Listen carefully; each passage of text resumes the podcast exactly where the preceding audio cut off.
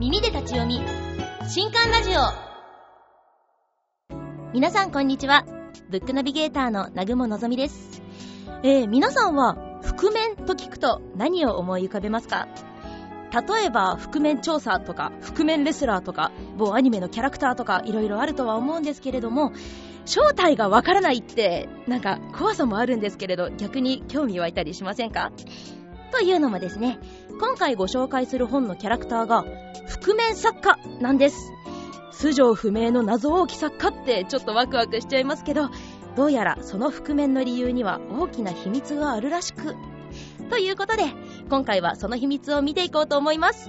新刊 JP ポッドキャスティングよりお送りしております耳で立ち読み新刊ラジオ。スタートです。今回紹介する本は角川文庫より出ております。沢村美影著。憧れの作家は人間じゃありませんでした。という本です。まずは著者のご紹介です。沢村美影さんは神奈川県横浜市出身。吸血鬼と映画を憧れの作家は人間じゃありませんでした。で第2回角川文庫キャラクター小説大賞にて大賞を受賞しデビューしました。はい今回は角川文庫より期待の新作をご紹介します。人間ではありませんでしたってどういうこと？というわけで早速内容を見ていきましょう。出版社で編集者として働いている瀬名朝日。ある日彼女は担当作家からつまらないという理由で担当替えの要望を出されてしまいます。落ち込む朝日でしたが編集長の大橋に次の担当作家の名前を告げられ仰天。なんと学生時代から憧れていた人気作家三崎善の担当編集をすることになったのです。三崎善は経歴容姿性別年齢など全くオープンにされておらず編集部でさえ顔を見たことがあるのは編集長の大橋だけという謎の作家。昔からのファンである朝日はその三崎善に会えるということに歓喜しますがその後付け足された意味不明な3つの注意事項で少しの不安を抱えることになります。その注意事項とは？1昼間は絶対に連絡してはいけないし訪ねても行かないこと。2三崎善と会う時は銀製品は身につけていかないこと。3警察には気をつけろ。はい怪しいというか怖いというかなんか謎の匂いがプンプンなんですけれども果たしてこれらは一体どのような意味を持つのでしょうか？作家三崎善とは何者なのか？というわけで今回も物語の一部をオーディオドラマにしてお届けします今回三崎善役は早見翔さん瀬名朝日役は高橋理恵さんが演じておりますそれではこちらのドラマをどうぞ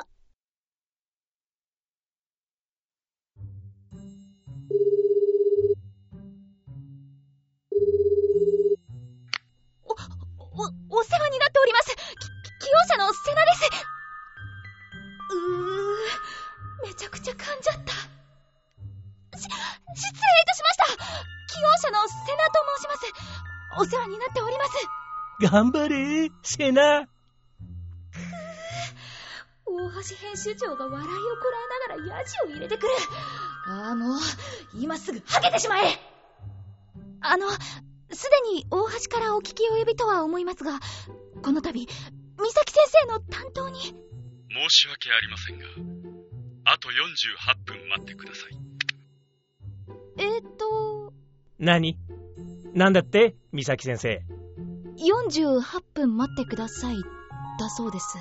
あ、そう。じゃあ、軽く晩飯でも食っとこうか。え？あ、あの、よくあるんですか？こういうこと。っていうか、48分ってなんでそんな半端な？まあまあ、こんなことで慌ててたらあの人の担当は務まらないよ。なぜだろう。ずっと憧れていた作家にこれから会うというのに、今すぐ帰りたい気分になった。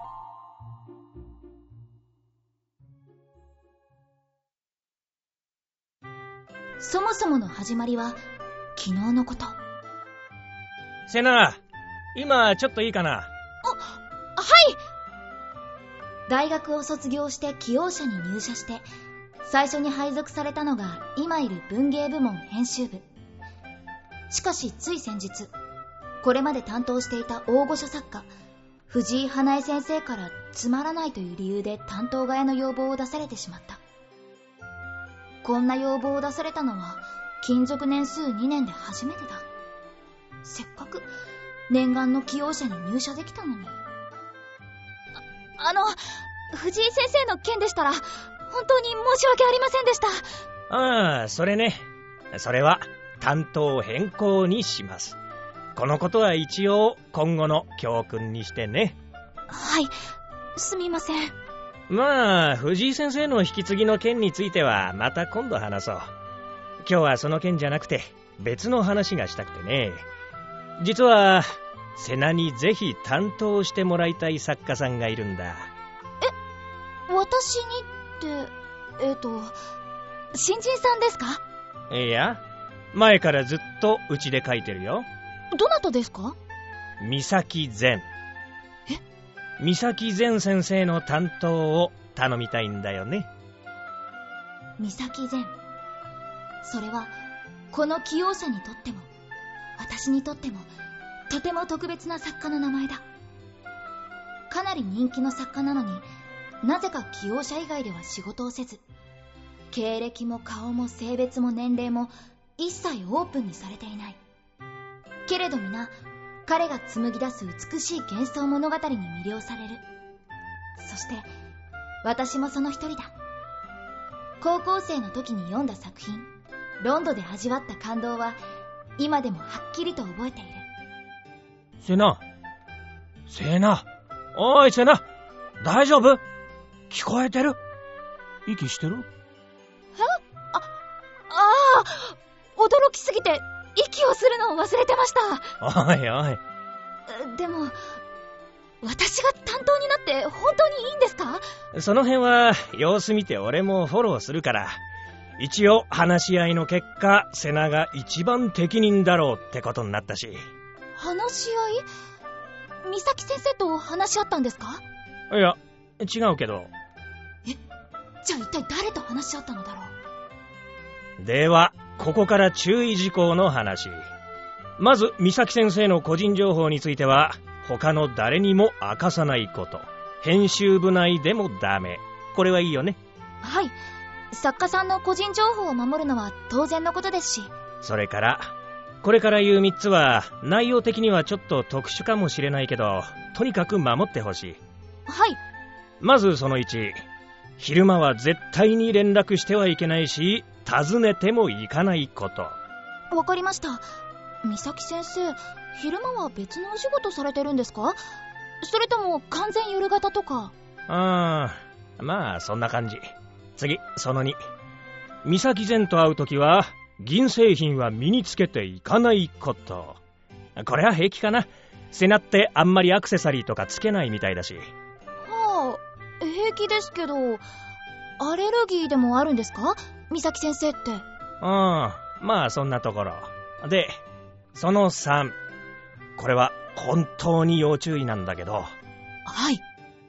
警察には気をつけろ。はい？いや、何しろさ、しょっちゅう警察が来るせいで原稿滞っちゃうから。ちょ、ちょっと待ってください。なんでそんなしょっちゅう警察が来るんですか？来ちゃうんだから仕方ないじゃない。俺らに止められるもんでもないし。えっと、だからどうして？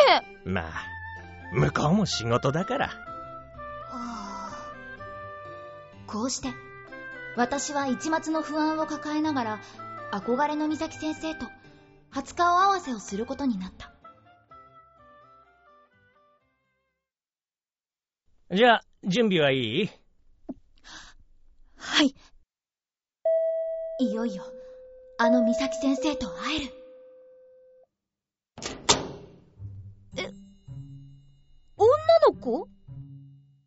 扉を開けてくれたのは、まるでお人形さんのような金髪の少女だった。どう見ても西洋系の顔立ちで、しかも、とてつもない美少女。こんばんは。あの、編集長、今の子は？ああ、あれはルーナちゃん。ここに住んでる子。住んでる子？少し疑問に思ったけれど、美咲先生がいると思われる部屋の前まで来たら、緊張でそれどころではなくなってしまった。ここに美咲先生いるはずだから、ちゃんと挨拶してね。はい。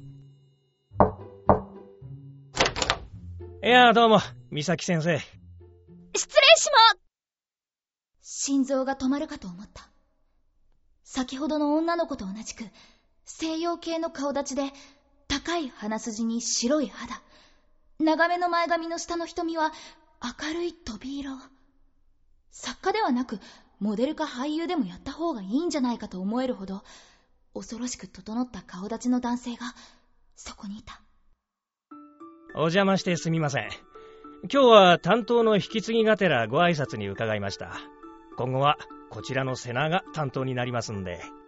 せ、瀬名朝日です。どうぞよろしくお願いいたします。これ、つまらないものですが。瀬名朝日さん。お土産を出して頭を下げていると、澄んだ響きのテノールが聞こえてきた。これが、美咲先生の声。そうですか。朝日。それはまた随分と素晴らしい名前ですね。あの美咲先生に名前を褒めてもらえた。どうしよう。私、今顔真っ赤かも。あ、あの、ところで、あなたが先ほどから差し出しているものについてですが、つまらないものならいりませんよ。持って帰ってください。謙遜を美徳とするのは確かにこの国の文化ではありますが、しかし普通に考えて、つまらないものを他人に送るというのはどうなのでしょうね。先ほどのあなたの言葉は、あなたが今差し出しているものを作った人に対しても、受け取り手である僕に対しても、大層失礼な言葉だったと言えます。え、えっと、あの。こんばんは、瀬名朝日さん。はじめまして。そしてさようなら。僕はあなたと仕事をする気はありません。お帰りください。そのつまらないものを持って今すぐに。あのね、美咲先生。あんまりいじめないでやってくださいよ。うちの若手を。たくもう、そろそろ担当変わりますよって前からお伝えしてたでしょうが。これでも、うちで一番美咲先生に合いそうなのを選んできたんです。一体何を基準に選んだんですか？それとも、よほど粗末な人材しかいないんですか？粗末？あれ？そんなこと言っていいんですか？この瀬名は、さよさんのお墨付きなんですけど。さよさんの？そうですか。編集長が、さよという名前を出した途端、なぜか美咲先生が言い返さなくなった。さよさんって誰だろういや、それよりも、美咲先生にいいイメージを持ってもらわねば。何か、何か話さないと。ん？テーブルに置いてある DVD。あれって、ジョーフですね。ビリー・ワイルダーが監督した。ん今、少しだけ反応した。もしかすると、ここが勝負どころだ。相手の趣味の話から絡め取って、こっち側に引っ張り込まないと。それに、この話題なら、美咲先生は映画がお好きなんですね。ジョーフ、すごく面白いですよね。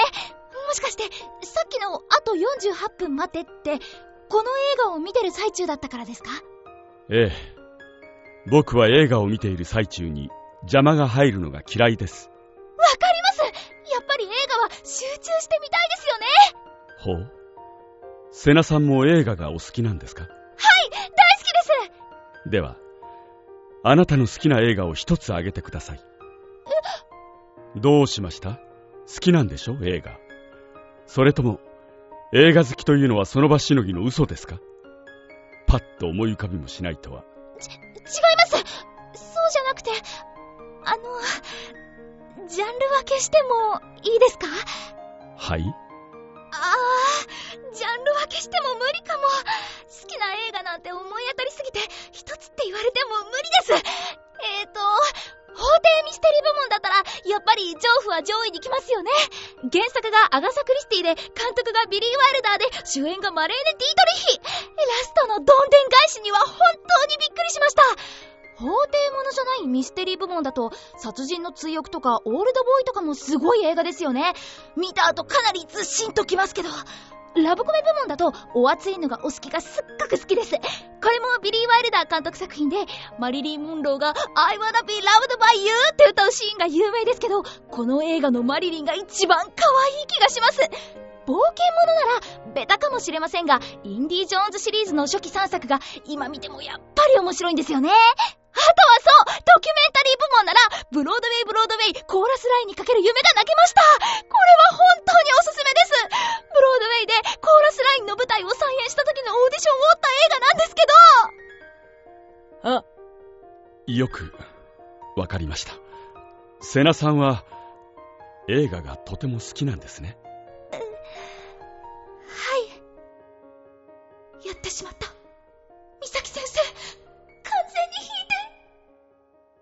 ブロードウェイブロードウェイは、僕も大好きです。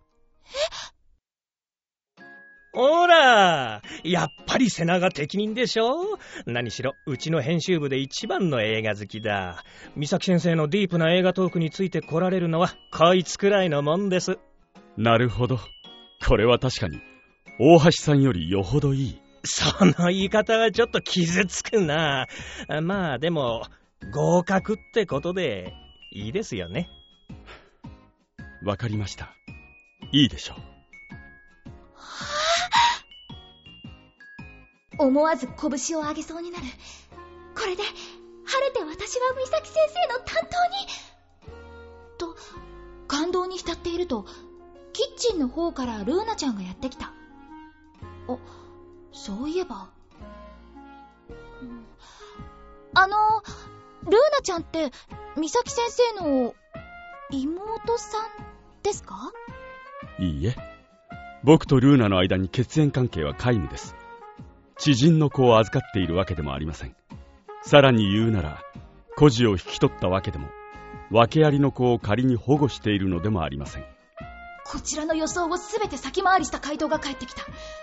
え？まさか、恋人？いやいやいやいや、さすがにそれは。だって、小さい方がいいでしょ？え？はい？え？まさか、ロリコン？やはりロリコンなんですか？日本の家は狭いですからね。今はマンション住まいですし、大きいと手狭になっていけません。え？えーと？家の中でそばに置くなら、コンパクトな方がいいという話です。理解できませんか？うーん。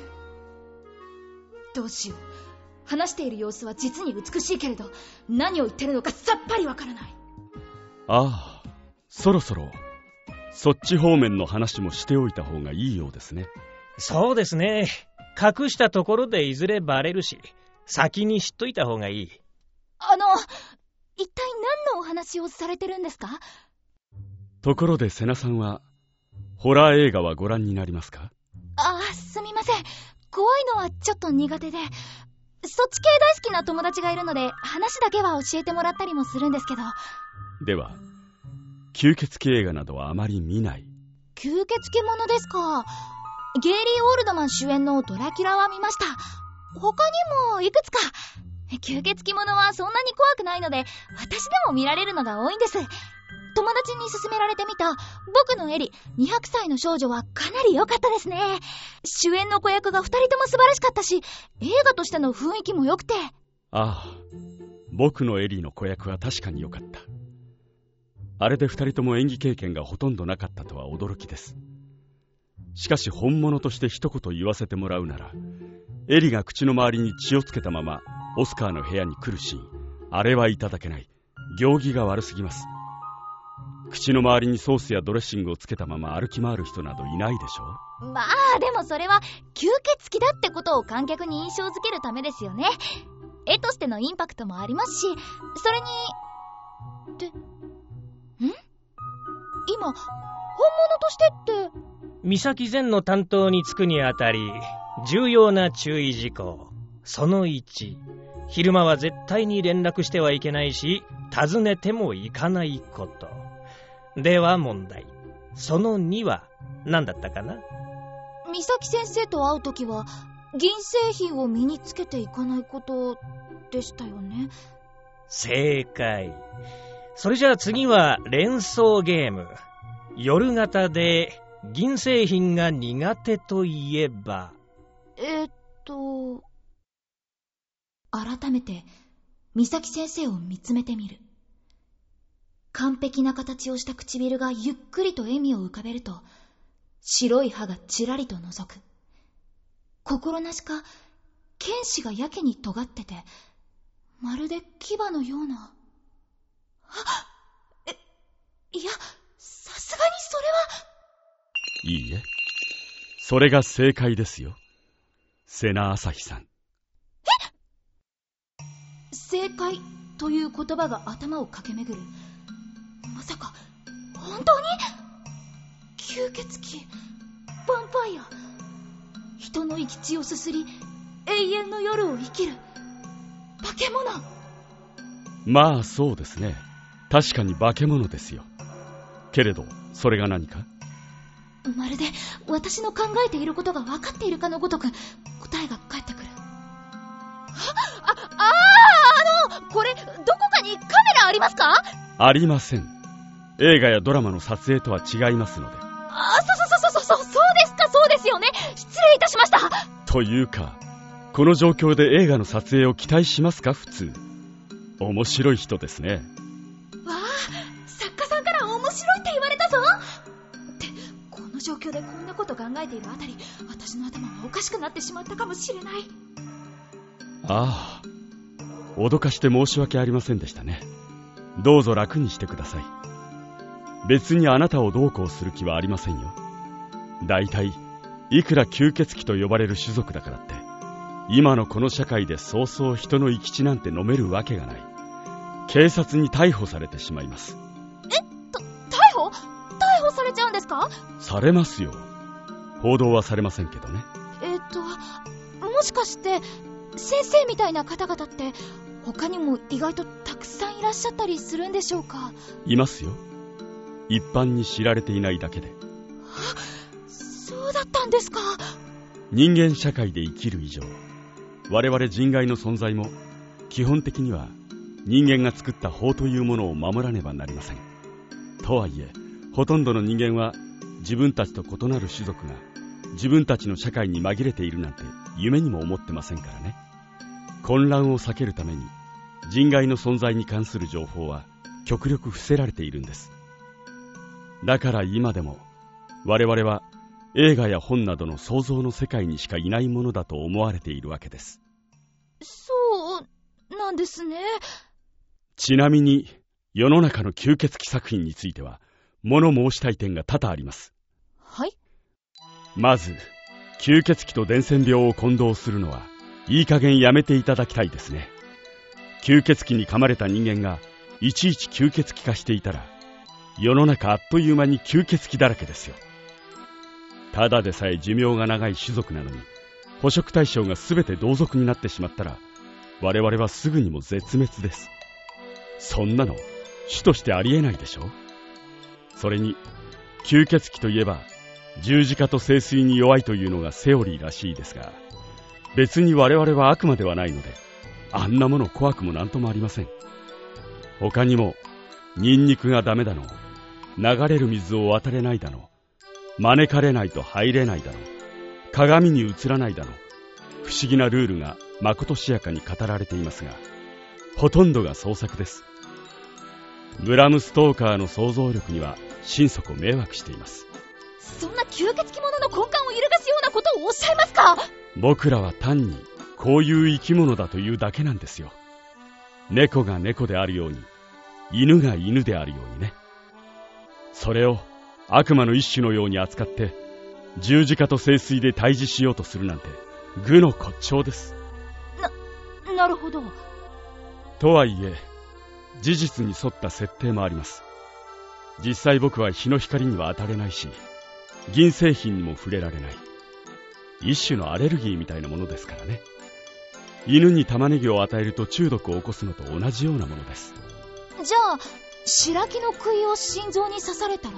瀬名さんは心臓を串刺しにされて生きてる自信があるんですか？ないです。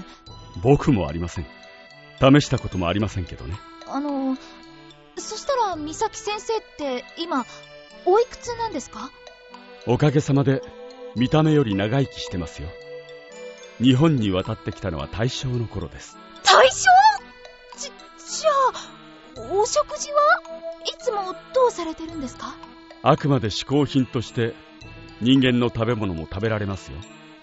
どうしても血が必要な時は輸血用の血液などで済ませています。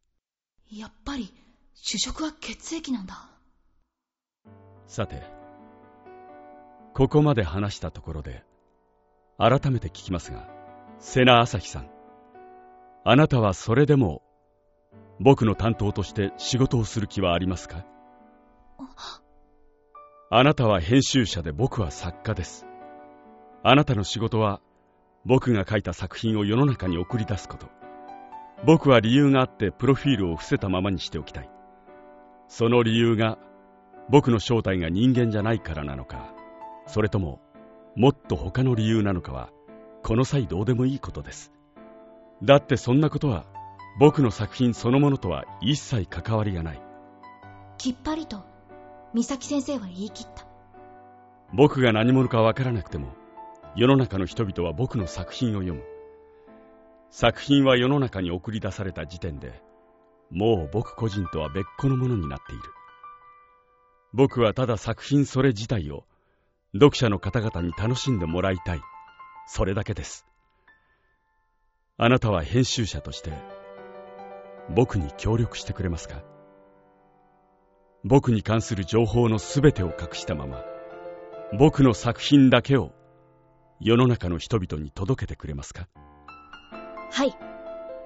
それが私の仕事ですから。だから美咲先生あなたは書いてください。私は担当編集者として全力であなたをお守りします。そしてあなたの作品を待ち望んでいる読者さんたちにあなたの作品を届けます。だから美咲先生小説を書いてください。お願いいたします。これが悪魔との契約かもしれないなら私の望みはただ一つ。そのためなら何だってするし何を差し出したって構わない。それこそ魂だろうと。血だろうと。いいでしょう。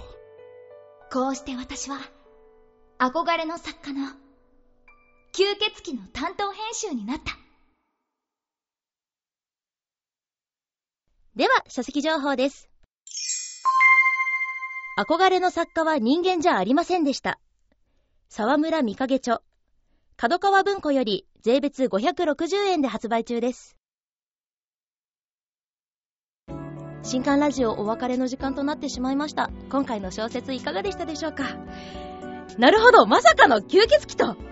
あ人間じゃない銀製品と昼がダメってそういうことだったんですね。いやーでも人の生き血飲んだら逮捕されちゃうんだなって思いました。あの表沙汰にならないだけで実は人間界に潜んでいる吸血鬼って。もしかしたら皆さんの周りにもそんな人がいるかもしれませんよ。ということで、えー、朝日と美咲善がどんな関係を築いていくのか、美咲善はなぜ作家になったのか、まだまだ謎がたくさんありますので、ぜひ本編も読んでみてくださいね。といったところで、今回の新刊ラジオはここまで。また次回お会いしましょう。お相手はブックナビゲーターの南雲のぞみでした。